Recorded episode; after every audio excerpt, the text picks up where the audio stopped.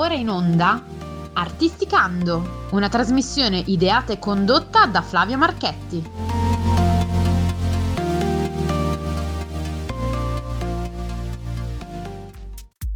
Benvenuti, benvenuti cari ascoltatori a questa nuova puntata di Artisticando. Questa settimana andiamo a esplorare una forma di jazz eh, che non è tanto usueta qui in Italia purtroppo e, ehm, e, di questa cosa me ne dispiace un po'. Andiamo a sviscerare il tema dell'improvvisazione, quindi niente di prestabilito, si parte da un tema e si va a dove, boh, dove ci porta il cuore, come diceva un vecchio film, con un gruppo che si chiama Bright Magus, che però devo dire, io ho ascoltato le sei tracce che mi hanno mandate, c'è dentro tanta roba, ma tanta roba. Abbiamo qua il nostro Giovanni Calella che ringraziamo tantissimo. Allora, noi siamo, cur- siamo curiosissimi.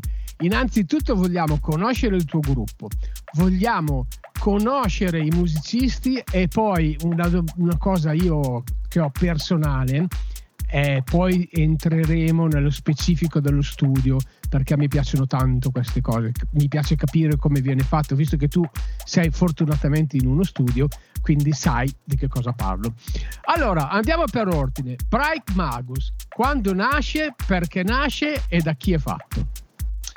Allora, intanto ciao a tutti, io sono Giovanni Calella e sono il bassista dei Bright Magus e anche diciamo il produttore, nel, senso che io e Lezziero, che è il batterista, Abbiamo condiviso da tempo in memoria tantissimi progetti musicali, spaziando dal pop, l'elettronica, il rock, eh, abbiamo fatto anche tante cose per il teatro, eccetera. E mm, il progetto nasce da un'idea, comunque mia di Lezziero, legata appunto al desiderio di omaggiare e in qualche maniera di andare a ripristinare un po' ehm, il suono di un periodo preciso di Miles Davis che è quello lì elettrico, che dalla fine degli anni 60 eh, fino ai metà 70 più o meno, poi lui è sparito dalle scene per un po' di anni per poi tornare successivamente.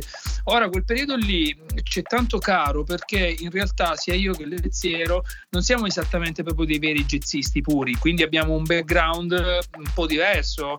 A me piace tanto la musica elettronica, il krautrock, il rock ovviamente inglese, americano, il blues. Eh, però ecco, in quel momento preciso di Miles Davis abbiamo sentito una vicinanza molto a tutto quel panorama musicale che in realtà piace tanto anche a noi. Oddio, i dischi di, di Davis di jazz, swing, cool jazz, tutto quello modale, e quelli sono anche fuori li ascoltiamo anche quelli, eh, per carità. Però ecco, lì non, eh, come dire, io personalmente non mi cimenterei eh, perché non, non ho quella, quel tipo di background così, no, da suonarlo.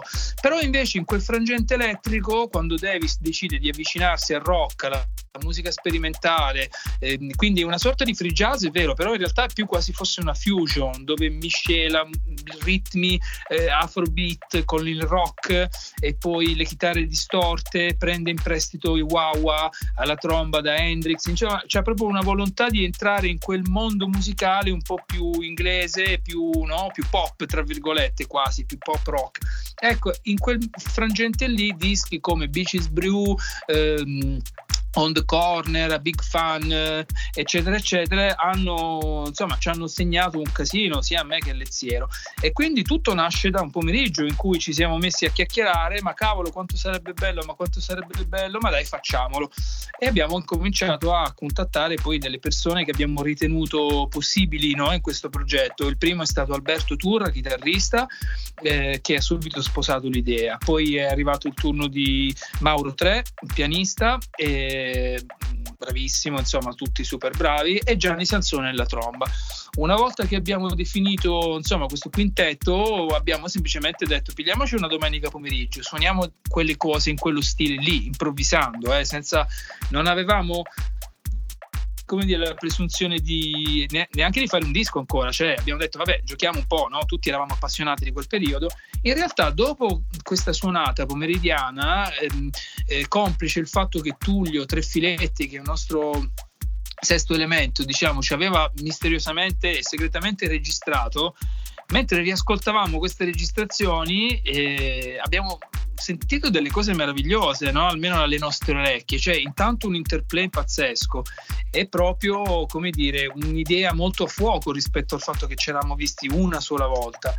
Lì abbiamo deciso di coltivare questo progetto e abbiamo fatto direttamente dei concerti, tipo 5, 6 o 7 concerti, forse anche di più, perché poi siamo scesi giù in Puglia, insomma abbiamo fatto qualche, una decina di concerti no? dal vivo e, e, dopo ci siamo il processo naturale dopo questi concerti per vedere che feedback c'era delle persone e, e l'interplay fra di noi e tutto quanto la conseguenza naturale è stato cavolo ma incidiamola questa cosa perché comunque sì è vero che viene sempre di diverso però avevamo già più o meno definito alcuni temi che vanno in testa diciamo alle improvvisazioni come un classico del jazz o del blues e quindi insomma avevamo e siamo stati fortunati fortunati perché il giorno in cui abbiamo deciso di andare a incidere tutto in presa diretta, appunto, quindi senza tutte le sovrastrutture della musica di oggi, che si, come si fa oggi la musica, diciamo più che altro pop, no? la musica eh, nel senso che comunque puoi avere la possibilità di registrare, sovraincidere, cambiare, spostare, intonare le cose, mettere a tempo, vabbè, insomma. siamo stati anche molto fortunati perché abbiamo beccato un giorno in cui eravamo tutti e cinque in un bel mood perché quello incide molto. È sufficiente che uno dei cinque sia un po' giù di tono oppure non abbia quel piglio giusto e influisce su tutta l'improvvisazione. Quel giorno siamo stati fortunati e siamo molto contenti del risultato finale, che effettivamente è un'incisione di un concerto, è come se avessimo fatto un concerto in studio, quello che accade in concerto è una roba simile a quella, a tratti alcuni brani sono anche più lunghi, ovviamente qui l'unico intervento diciamo da studio eh, che abbiamo fatto io e Leziero in post produzione, perché noi abbiamo uno studio anche dove produciamo musica e semplicemente il taglio delle stesure, perché alcuni brani erano troppo lunghi, ancora più lunghi di come li hai sentiti tu, ed erano troppo lunghi per essere insomma anche inseriti sul vinile, perché poi l'idea era quella di andare su vinile, come si faceva un tempo, cioè di ritornare un po' con questo progetto tutto quello che in questi ultimi anni c'era mancato. Io produco musica, no? però tutta musica al computer che esce su digitale e che poi è tutta quantizzata, che poi è tutta... E allora abbiamo detto, cavolo, ritorniamo proprio indietro nel tempo, perché io sono ho quasi 50 anni, sono cresciuto con i dischi, andavo a comprare i dischi, i dischi si facevano negli studi, si incidevano e uscivano su disc, vinile o su CD. Poi a un certo punto c'è stato un cambio, neanche ce ne siamo resi conto, le ultime produzioni che ho fatto uscivano solo in digitale, quindi qualcuno a casa mi diceva mi fai sentire qualcosa? Eh, non, non niente, bisognava accendere il computer, andare sul cellulare, magari non c'era la connessione e questa volta abbiamo detto cavolo ma facciamo un disco vero, cioè che la gente lo può toccare toccare, cioè che almeno noi che ce lo possiamo toccare e pigliamo.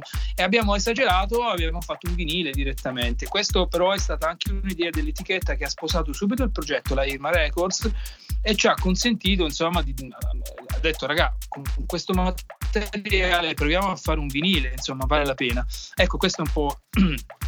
Eh, ascolta, hai detto, hai detto, un miliardo di cose, io provo a riassumere un attimo una cosa anche secondo le mie curiosità. Allora, io ho fatto il fonico in studio, in quegli, io ho 62 anni, quindi eh, ho qualche annetto più di te, e vengo dall'analogico, gli Ampex, certo. dagli Ampex, dai tagli quando si facevano le marchette per la disco dance degli anni 80, i tagli sul disco con le forbicine, cioè certo. vengo, vengo da quel mondo lì.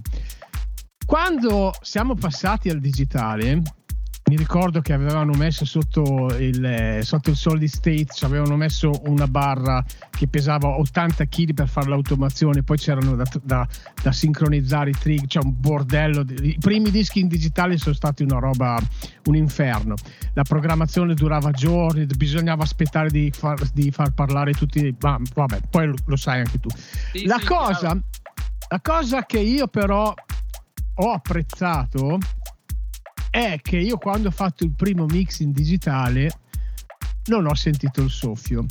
E lì ti eh, confesso che ho avuto una delle mie poche erezioni di quegli anni lì. Cioè io quando non ho più sentito il, il fruscio ho detto ah siamo in un altro mondo. Quindi per me l'avvento del digitale è stato di fondamentale importanza quindi quando oggi sento dire ritorniamo al vinile, Ma com- perché io ancora, mh, ti dico, non ho ancora avuto la forza di ascoltarlo, un vinile masterizzato nel 2023. Ma com'è sto vinile? Cioè, com- perché t- tutti, me ne, tutti, me ne, stanno parlando benissimo, che anche a livello di incisione il vinile ormai ha raggiunto quasi la perfezione del, del, del digitale. Ma cioè, che cosa è cambiato da allora? Cioè, incidere proprio fisicamente sulle, sulle, sulla cera, il, sulla matrice, il solco rispetto agli anni 90, quando poi è finito. Certo, ma io penso che ci, allora, coincidono diverse, eh, vanno a co- confluire diverse idee, no? Una sicuramente è quella che il suono, io lo, lo reputo io ho incominciato a ricordarmi, quindi ho ripristinato insomma il giradisco, ho detto avevo un po' di vinile che avevo accantonato con l'avvento del digitale e sono un po' ritornato invece a ricomprare i vinili. Ci sono tante cose che confluiscono, intanto il vinile è un oggetto fisico e sinceramente la riproduzione meccanica del vinile stranamente ha un suono molto più piacevole. Io ho oramai tantissime doppie copie no, di, di un disco ce l'ho su vinile e anche su CD perché li sto piano piano quelli che mi piacciono ricomprando e ho fatto per tante volte a B perché anche io ho detto ma fammi vedere che cos'è. Effettivamente il vinile ha un suono più scuro, è più caldo, è meno compresso, è meno chiaro, è meno digitale, ma soprattutto quello che ha è che è meno compresso, che è la cosa che in, in realtà sul digitale eh, tanti dischi sono stati compressi col digitale c'era la possibilità, c'è la possibilità insomma di avere un volume molto alto no? Invece sul vinile tutto il volume ehm, che vuoi guadagnare è, è, praticamente tempo che toglie l'incisione, nel senso più è lungo il disco e meno volume avrà, più è corto e tanto è vero che spesso le white label quando facevo il DJ eh, sui pezzi di musica dance, techno, c'erano due pezzi solamente, il lato A e il lato B, però col volume era bello sostanzioso perché comunque il solco del disco eh, incideva fino in profondità. Questo è un aspetto eh, diciamo come dire tecnico, fisico fisico eh, e di ascolto. Però secondo me più che altro c'è l'aspetto psicologico che anche incide tanto, cioè l'idea di avere un vinile che è un oggetto che tu puoi toccare, grande, dove ci sono delle informazioni, dove tu hai la possibilità di ascoltare il lato A e poi c'è questa pausa meditativa tra il lato A e il lato B, quindi puoi decidere di girare il disco o invece di cambiarlo.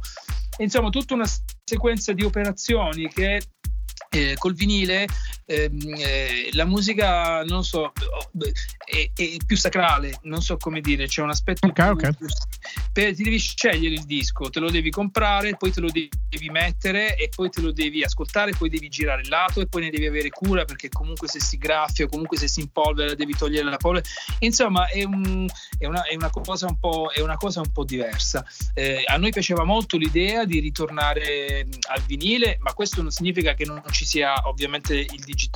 Ovviamente eh, abbiamo il digitale, abbiamo il CD anche e il vinile. Però il vinile era proprio un desiderio, eh, eh, come dire, perché ai, ai, tempi usciva il vinile, eh, era l'unico oggetto che si poteva comprare per ascoltare della musica. Per certo, cui certo. tutta questa operazione qui di, ehm, eh, diciamo così, ristrutturazione del suono barra restauro, chiamiamolo così, di quel tipo di suono degli anni 60 di Davis, abbiamo voluto andare fino in fondo dicendo cavolo, ma facciamolo sul vinile se, se è possibile, perché così come dire, riusciamo a abbia un senso. L'etichetta ha sposato questo progetto e grazie all'etichetta in realtà abbiamo anche i vinili, perché poi comunque si sa i vinili sono, sono molto costosi da produrre, ma soprattutto dove li vendi Ora eh. l'idea chiaramente è di fare concerti e di vendere certo, vinili, certo, certo. è chiaro che qualcuno che comprerà il vinile ci sarà, così come io oggi ancora vado a comprare il vinile, uno su cento magari. No, no, guarda, io abito a Milano, uh, abito a Milano e c'è un fermento molto forte eh, sulla, eh, vendita, certo. sulla vendita dei vinili. Addirittura ci sono dei posti dove praticamente non, dei negozi dove non, non ci sono più CD, cioè vendono solo vinili di antica fattura ma anche quelli, ma anche quelli nuovi. Vorrei un attimo, vorrei un attimo invece cominciare a sviscerare un po' questo, queste magnifiche tracce che ci hai regalato.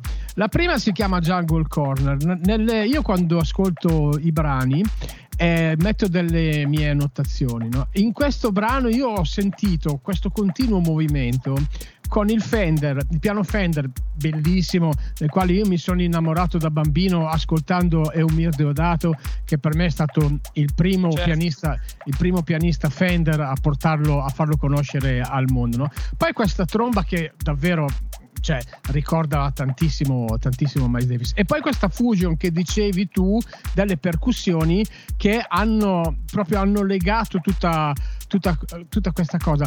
Eh, quella, la, la domanda che, che, mi viene da far, da, che mi viene da farti è: voi eravate consci di questa cosa quando avete cominciato a registrare? Sapevate già che sarebbe venuto fuori un, un brano di questo tipo? Ma allora, re, realmente non esattamente così di quel tipo lì, ma quando abbiamo deciso di incidere Jungle Corner avevamo eh, l'idea di registrare qualcosa che fosse diverso da quello che avevamo registrato prima che sono gli altri brani che sono un po' più fluidi allora quando siamo partiti nell'incisione abbiamo proprio ci siamo dati dei paletti no? sempre nella libertà più totale però abbiamo pensato di proviamo a fare qualcosa di un po' più serrato di più funk di più proprio di più on the corner no? come era il disco di Davis tant'è vero che l'unico intervento di sovrascrizione che abbiamo fatto in realtà realtà è proprio stato in quel brano lì perché abbiamo sovrainciso una sequenza di bongo eh, e poi dei clap che compaiono anche in uh, On the Corner. Quindi, come, come, vedi, il nostro lavoro è stato abbastanza eh, pedissequo rispetto no, no, all'idea di omaggiare Davis. Eh, sì, siamo partiti senza sapere che sarebbe venuto quel brano, però l'idea era facciamo qualcosa di serrato, di molto funky, di molto diverso, eh, di più spezzato rispetto agli altri altri brani del disco che a volte sono anche chiaramente più lunghi, ma che hanno questa cosa che sono più fluidi, no? si muovono in un'altra, in, un altro, in un'altra direzione. Bene, allora facciamo una cosa, ce l'andiamo ad ascoltare eh, da Bright Magus, Bright Magus, eh, scusate, io l'inglese faccio, faccio, cagare proprio una roba che... Eh. Comunque ci andiamo ad ascoltare ste, questo Jungle Corner, Bright Magus ad Artisticando.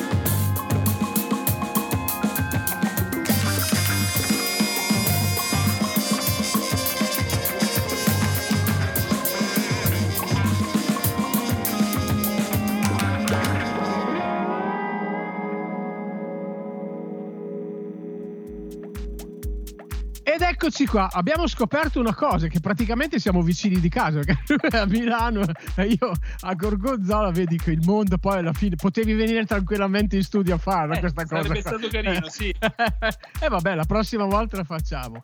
Ascolta, Miles Davis. Volentieri. Miles Davis, strumentista controverso, dalle, dalle mille facce, dalle mil, mille modi di suonare la tromba, personaggio a volte molto scomodo. Eh, i, i, puristi lo definiscono un genio, invece quelli che gli sono contro è stonato, la voce che, che soffia, il eh, carattere irascibile, come poi tu, tutti. Cioè io ho assistito a un concerto a Villa Arconati di Kate Jarrett che eh, praticamente uno ha scattato una foto e lui non ha più suonato. Eh, e, cioè, quindi, eh, e Miles Davis era, era, su questa, era su questa, su questa lunga.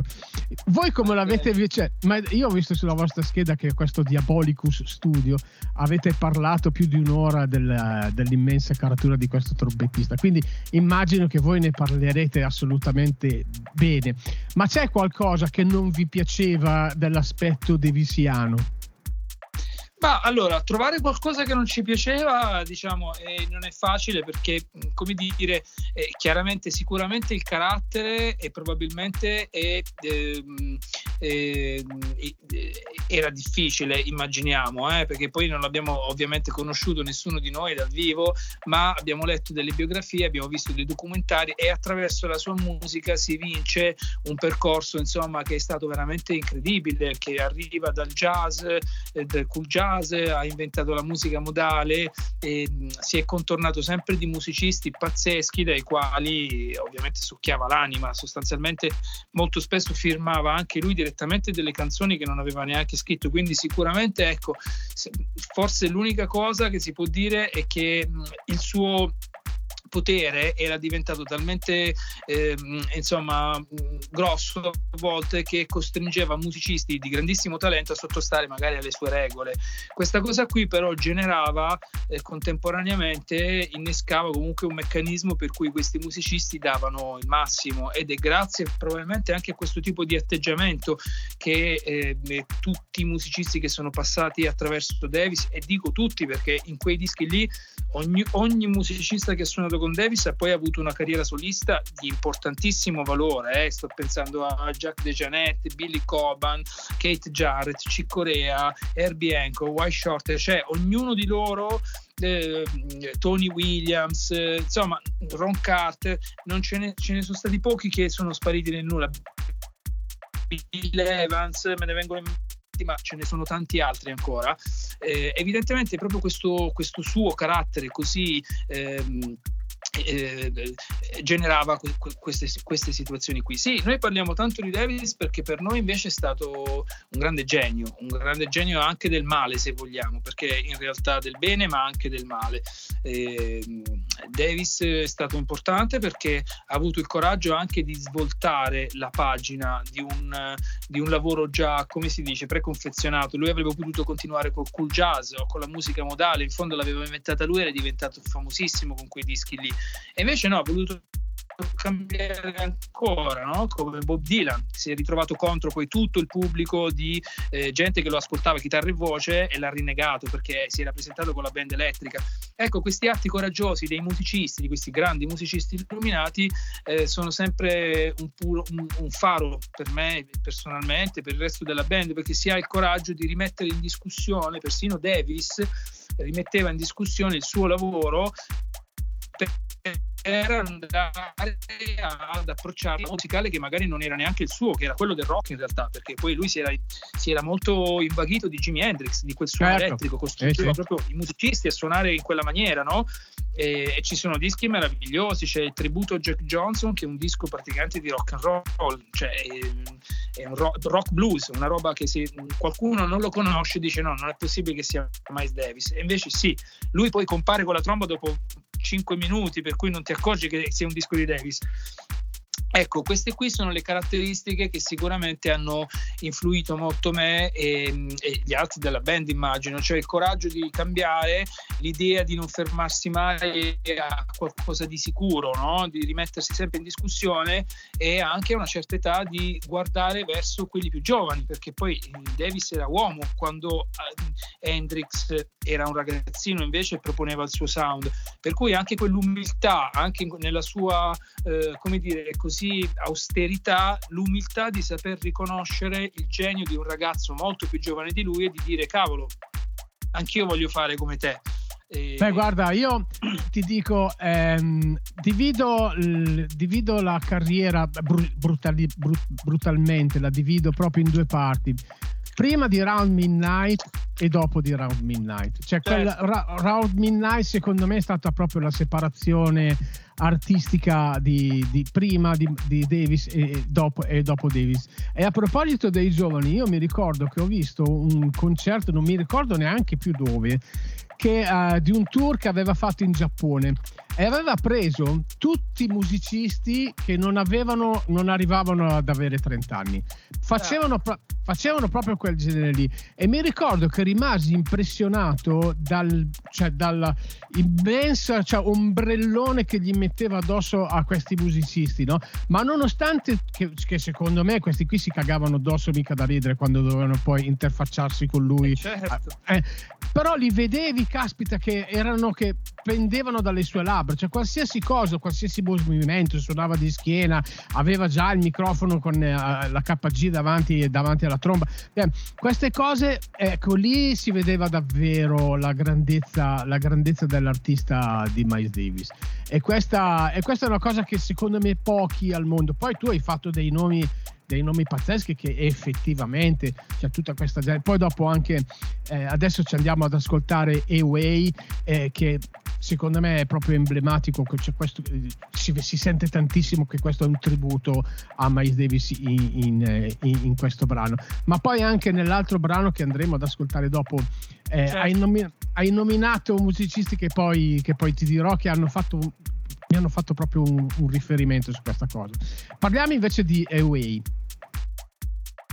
Away è un brano che ha scritto Mauro Mauro Tre, il pianista, in parte ha scritto lui il tema, che insomma, è il tema di apertura del brano musicale ed è, è un brano molto bello, insomma, che abbiamo voluto poi creare um, un, um, un'atmosfera iniziale che ricordasse un po' anche un lavoro a cui a, a, a me molto molto caro, che è, è, si chiama Pantalassa che è questo remix che aveva rifatto invece poi Bill Oswell ehm, su alcune tracce di Davis, ma non è un remix in chiave moderna. Lui aveva preso proprio quelle incisioni della Columbia e aveva, come dire, rinfrescato il mix senza andare a, a, creare quello che viene definito il remix, quindi non c'erano suoni elettronici basi che partivano.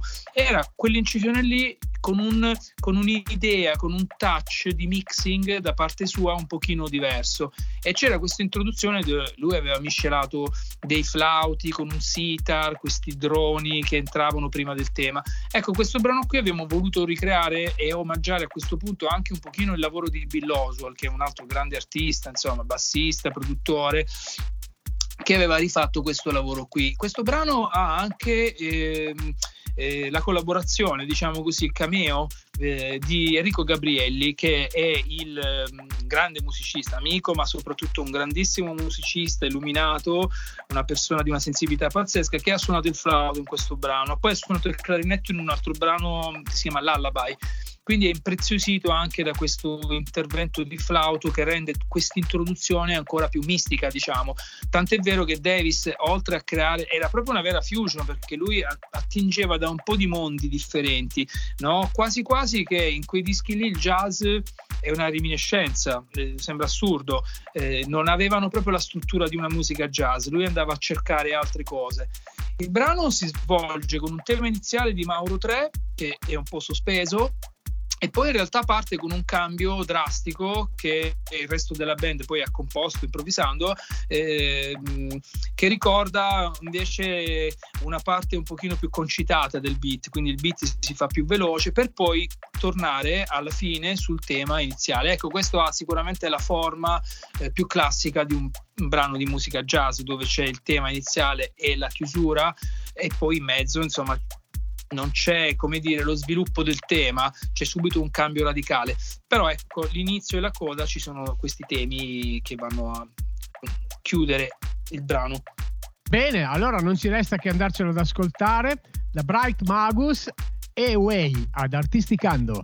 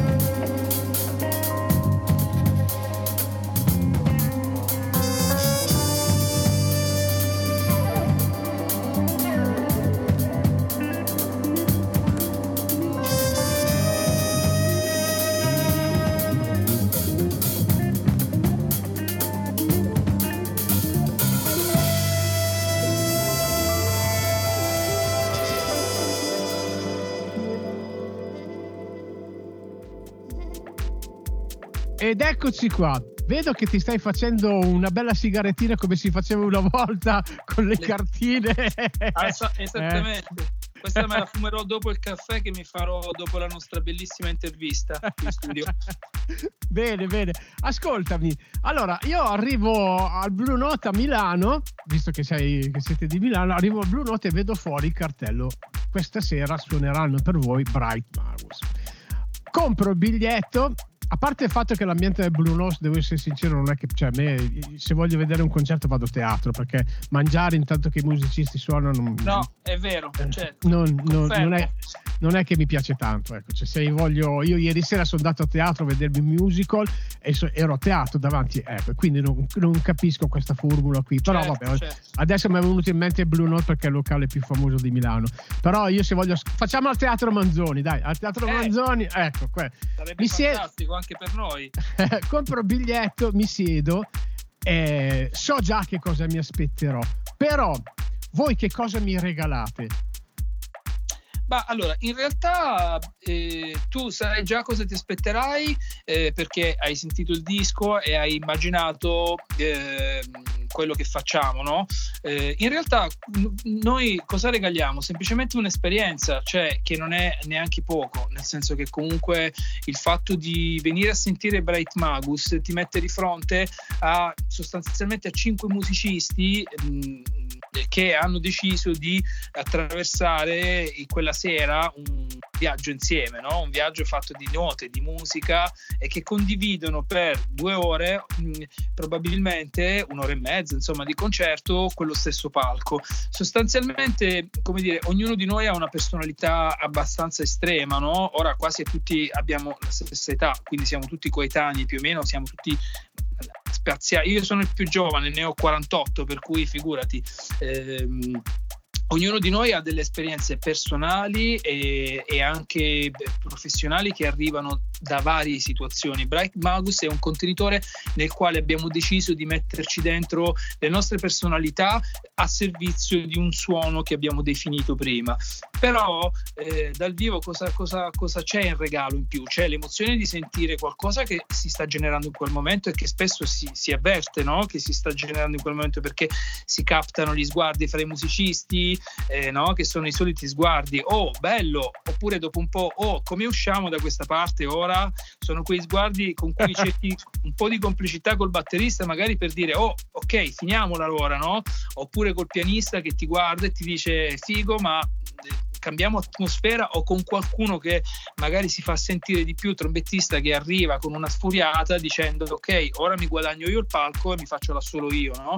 Ecco, tutta questa situazione qui eh, si chiama l'improvvisazione. Dentro questo contenitore però ci sono queste cinque personalità, quindi eh, io che arrivo da un percorso musicale, Alberto che è il chitarrista ne arriva da un altro, Gianni il trombettista ne arriva da un altro. Siamo tutti legati dalla passione per la musica e per i dischi di Miles Davis e abbiamo a tratti gli stessi gusti, però poi alcuni di noi spaziano in, in zone musicali completamente sconfinate, cioè per esempio a me piace tantissimo l'elettronica elettronica e ad, ad, altri della band non piace per niente, eppure suoniamo insieme in un progetto che ci piace dove riusciamo a trovare insomma un punto di incontro di tutti. Però il fatto che anche io abbia degli ascolti o abbia alle spalle della produzione fatta di pop o elettronica o altre cose di avanguardia o sperimentali danno anche queste cose qui al progetto qualcosa di imprevedibile, così come tutti gli altri hanno le loro risorse, per cui in realtà quello che regaliamo al concerto è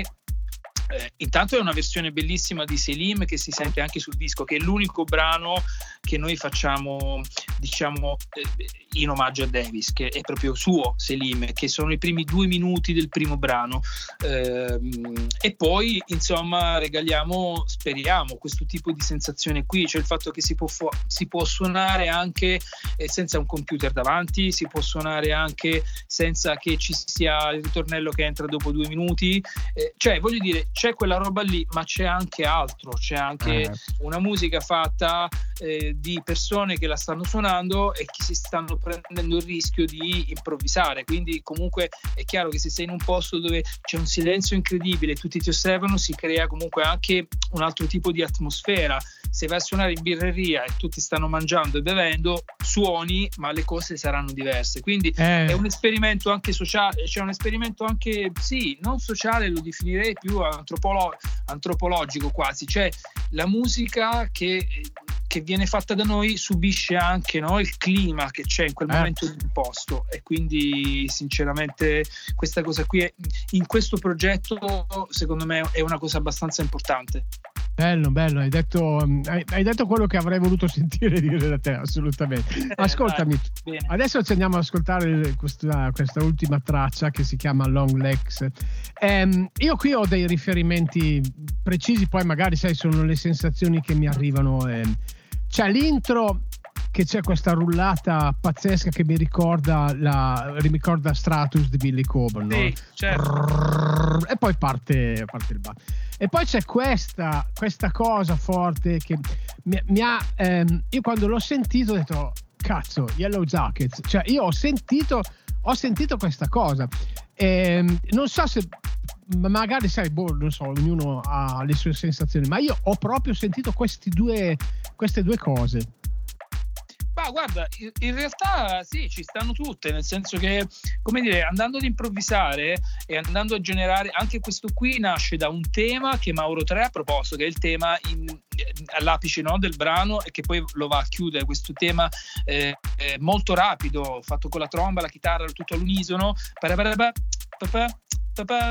eh, no? che è molto cantabile, anche molto allegro, sta su questi toni alti e poi parte anche qui un'improvvisazione che a un certo punto io e Leziero, che siamo la sezione ritmica, improvvisamente andiamo a tagliare a metà, questo è proprio improvvisato e quindi si genera questa cosa invece con un ritmo un po' più pesante a metà del brano più o meno per poi tornare nella parte finale diciamo nelle velocità eh, improvvisando ognuno di noi come dire ci mette dentro dei riferimenti propri quindi quella rullata lì non ce li siamo neanche chiesti perché Leziero l'abbia voluta mettere. È venuta dentro. Probabilmente lui stava pensando a Stratus in quel momento oppure nel suo DNA alcune canzoni si sono talmente tanto appunto stratificate che neanche senza saperlo, come dire, tu proponi dei, delle suggestioni musicali e finisci ovviamente dentro ad altre suggestioni che sono già state fatte. E quindi vai a creare quelle che si chiamano delle citazioni, no? anche a volte inconsapevoli, però ehm, quindi ci sta che questa cosa qui ricordi, ricordi diverse cose. Se può ricordare qualcosa anche eh, di, dei Wade Report oppure qualcos'altro di, di un live celebre anche di Davis che si chiama Live Evil. C'è un brano in particolare, è un po' più veloce di quello che proponiamo noi, però ha un andamento abbastanza simile e, ehm, e, quindi sì, ricordo tante cose. D'altronde la musica bella comunque è fatta di ricordi, no? C'è sempre lì il punto. Quando senti un passaggio armonico che ti ricorda The Dark Side of the Moon, probabilmente lo apprezzi ancora di più perché nella tua testa hai il ricordo di quell'armonia lì, di quella musica, per cui sostanzialmente tutte le nostre cose sono fatte di ricordi e la musica penso che sia bello perché ti dà queste suggestioni, eh, ognuno di noi un po' diverse, diciamo. Cui... certo, certo. Ascolta, siamo arrivati alla fine del nostro incontro. Avevo voglia di parlare un po' con te della, dello studio, visto che hai lo studio, però siamo scivolati su, su altri argomenti più filosofici. Esatto, e forse anche più interessanti. Una sola domanda così giusto sì. Per Logic o Pro Tools?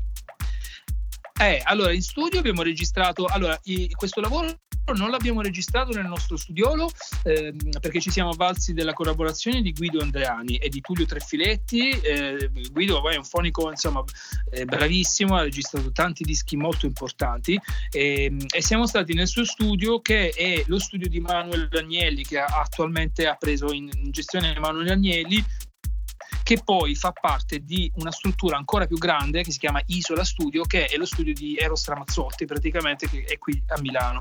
Eh, quindi ci siamo avvalsi della sua collaborazione perché non potevamo suonare e registrare noi stessi, sarebbe stato un po' nella distrazione. Eh, abbiamo preferito andare in uno studio ed essere musicisti quel giorno lì. E Guido ha utilizzato Pro Tools sicuramente per registrare perché è il software main per queste registrazioni, diciamo analogiche. Invece io e Leziero, quando abbiamo lavorato sul mix eh, e quindi sui tagli, eh, ho utilizzato Logic, che invece eh. è il ecco. software che che utilizzo io e che insomma è un, è un, buon, è un buon, software anche sull'audio e su, sui video, insomma tutto quanto. Però in questo caso è stato registrato con, con Pro Tools. Bene, allora, caro mio caro Giovanni, eh, adesso è arrivato il momento della marchetta, nel senso che ti do due minuti di spazio e fai l'autopromozione di tutto il tuo progetto, quindi i tuoi contatti, dove possiamo comprare, perché ragazzi i dischi vanno comprati, specialmente loro che hanno fatto il vinile, andate nei negozi a prendere sti cavoli di dischi vinile, andate ai loro concerti, dove loro avranno le cassette piene di dischi e li, e li, e li daranno, saranno magari anche felici di autografarveli. Quindi, quindi dai, ti lascio questi due minuti, poi sì. ci, ci, salutiamo. Allora, eh, Bright Magus è un progetto che potete trovare da venerdì scorso su tutte le piattaforme e quindi digitando semplicemente Bright Magus su Spotify, su iTunes, su tutti i portali di musica digitale trovate il disco completo. Eh, c'è anche disponibile il vinile e il CD. Eh, suoneremo dal vivo la prima data il 29 di novembre a Milano, al Bico di Milano, eh, che è un club qui a Milano e presenteremo il lavoro. Lì avremo eh, ovviamente il nostro live, avremo poi i CD, avremo i vinili e anche dei poster facciamo per l'occasione, quindi avremo un po' di merchandising. Eh, per le prossime date ci stiamo organizzando eh, da gennaio per far partire diciamo un, un, una sequenza di date organizzate per suonare in più posti possibili. Però ecco, per ascoltare la nostra musica e per comprarla potete andare tranquillamente su Spotify, su iTunes, su tutti i portali che la musica. Però, come suggerivi tu giustamente, compratela che è meglio.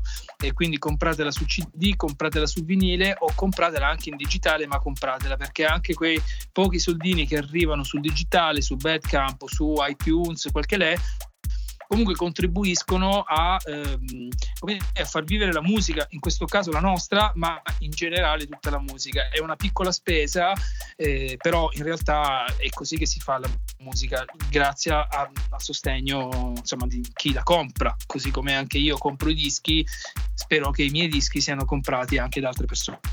Beh, benissimo. Grazie Giovanni, hai detto delle cose molto interessanti che purtroppo eh, mancano nella, nel pensare, nel pensare dei musicisti, dei, del musicisti dei, dei, dei, fruttori della musica, effettivamente è un periodo un po'. Però noi teniamo duro, abbiamo teniamo fede. Duro. Abbiamo fede, prima o poi la qualità verrà fuori. Va Dai, bene, io ti ringrazio, ti ringrazio tantissimo e rinnovo l'appuntamento se vi piace la, la, mia trasmissione di cliccare sulla campanellina di Spotify perché più siamo e più riusciamo a far rivivere questi musicisti che hanno veramente bisogno ma non perché hanno bisogno perché sicuramente vivono d'altro ma perché è la musica che ha bisogno di loro. La musica ha bisogno di questi musicisti che vanno in giro a suonare che credono nelle cose se ne sbattono il cazzo dalle major e vanno. Vanno dritti al loro obiettivo e noi dobbiamo sostenerli quindi forza Bright Magus e forza tutta la musica indipendente. Ciao grazie. Giovanni. Grazie mille. No, grazie, grazie a te. ci sentiamo presto, eh? Assolutamente sì. A Gorgonzola, e io Esatto, io mi sa che il 29, ma magari una capatina visto che sono qua. Allora, per... Anzi, a proposito, se vieni, fammi sapere con un messaggio che ti facciamo avere un accredito ovviamente. Perfetto, perfetto, perfetto. Guarda, io il 25 e il 26 finisco la fiera di Santa Caterina qui a Gorgonzola e poi quella settimana lì sono scarico, quindi... Mm, mm. Dai, fallo un pensierino, il 29 Certo, novembre. certo, certo. Bright Magus ad Artisticando. Buonanotte a Ciao tutti. Ciao, grazie.